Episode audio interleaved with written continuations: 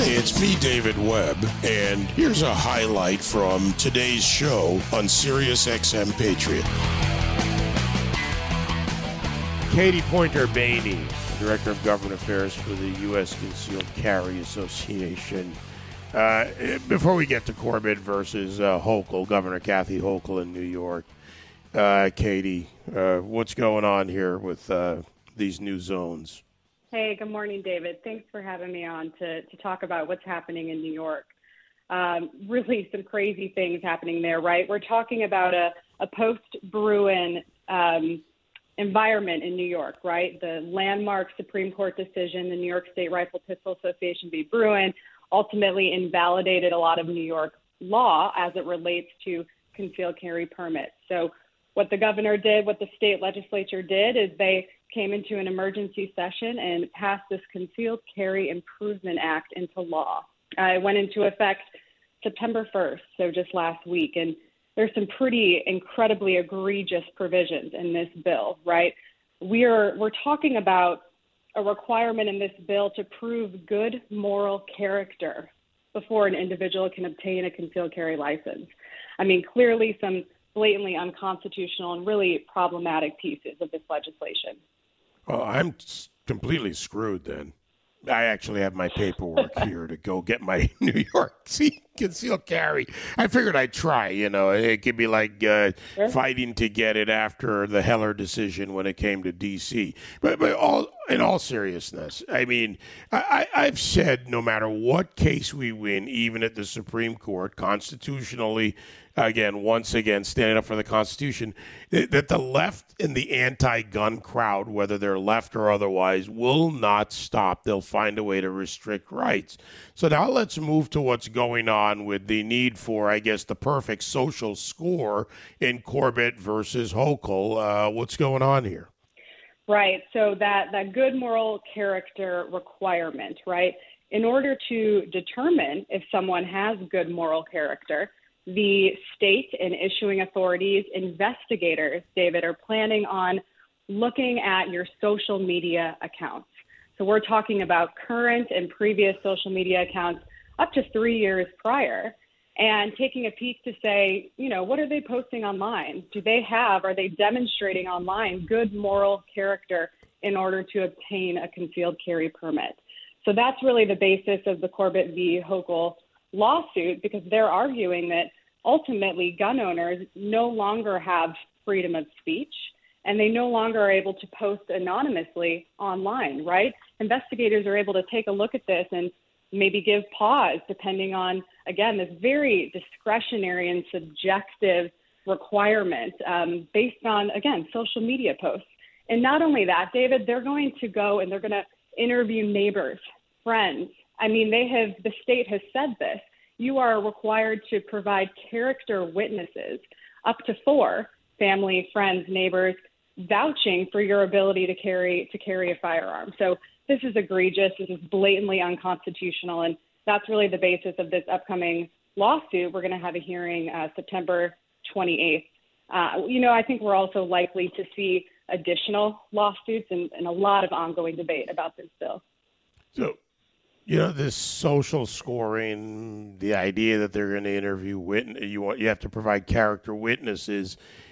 How I mean, have they even given parameters like what's right, what's not that there should be, what's right, what's wrong on social media? Like if they go to my social media account and I post something, I, I don't know. I, I mean, what do you post that's wrong?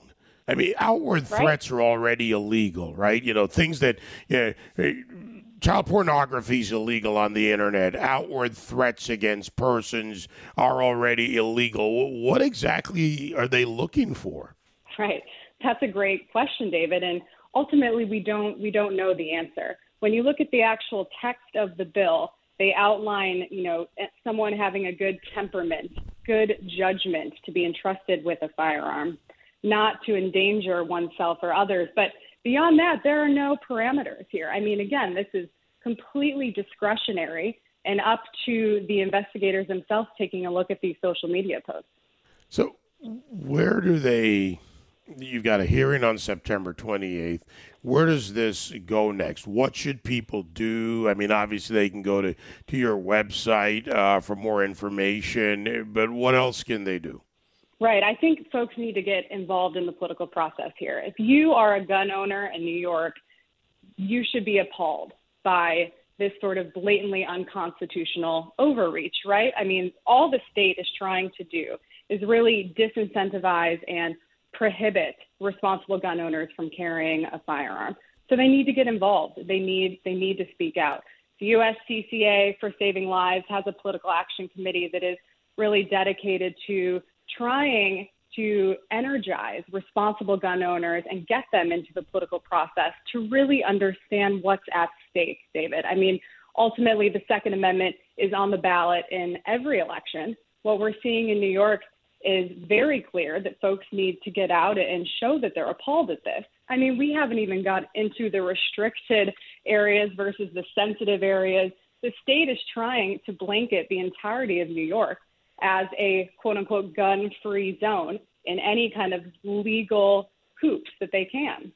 So that's not a new strategy, as you and I know over the years. It's a, if you have a school and a church within 1,500 feet. I'm just using examples of things that have been done in the past. By the time by the time you're done drawing the circles, you can basically run through the alley, come out on somebody's front yard, and that's where it's where it's legal to to have to have a weapon. But th- this idea with the gun-free zone, and I'm going to use Times Square. I went through Times Square yesterday, as a matter of fact in the bad old days, I could walk around just about any t- corner in Times Square and buy a gun.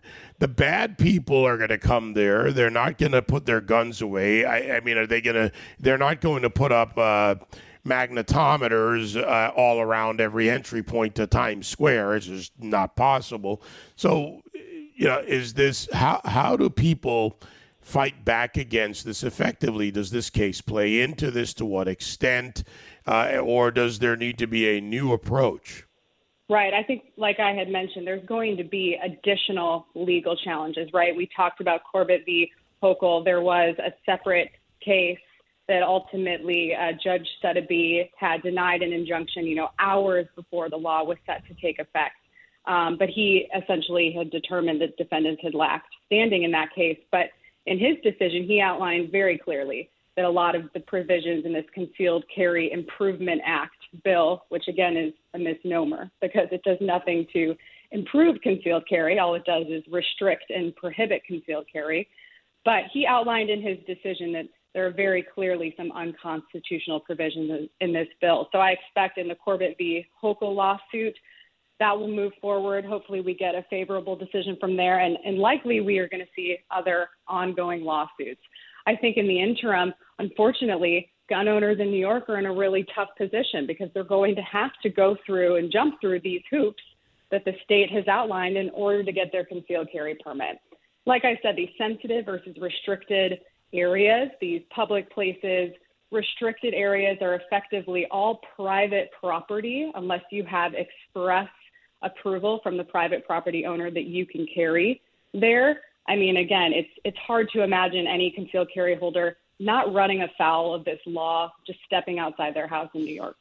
Yeah, as a matter of fact, they had one example. Uh, I think it was a restaurant in Times Square who had a sign up. We have to basically comply with this ridiculous law. If you're a law abiding, uh, I think, gun owner or something like that, you're certainly welcome here. The problem is you got to walk down the sidewalk where the city can get involved. Here, here's a twist that no one's discussed that I know of former police officers. I mean, short of, hey, you know what? I'm walking down 49th Street. Crap, I got to go around Times Square. So I need to walk up three blocks, over two avenues, get around Times Square because I just want to get to 9th Avenue.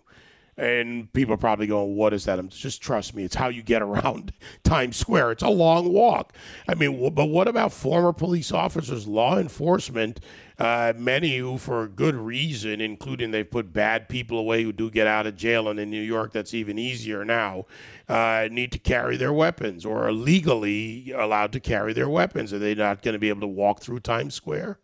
Right. That's right. I think it's a great point, David. It's another part of a, a host of issues and, and problems with this bill.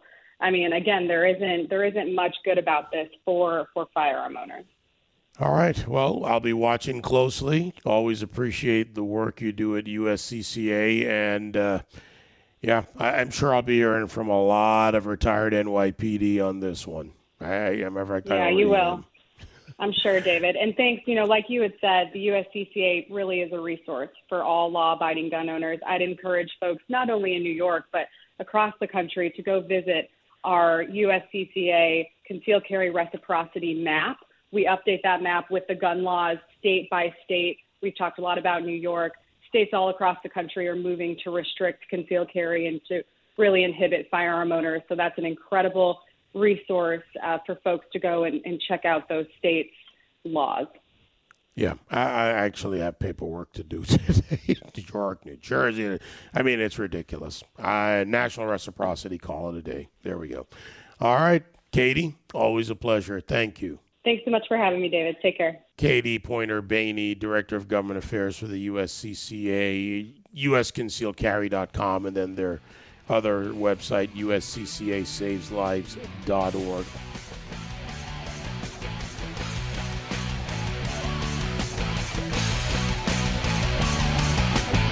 You can join me live on the David Webb Show Monday to Friday, 9 to noon East on SiriusXM Patriot 125.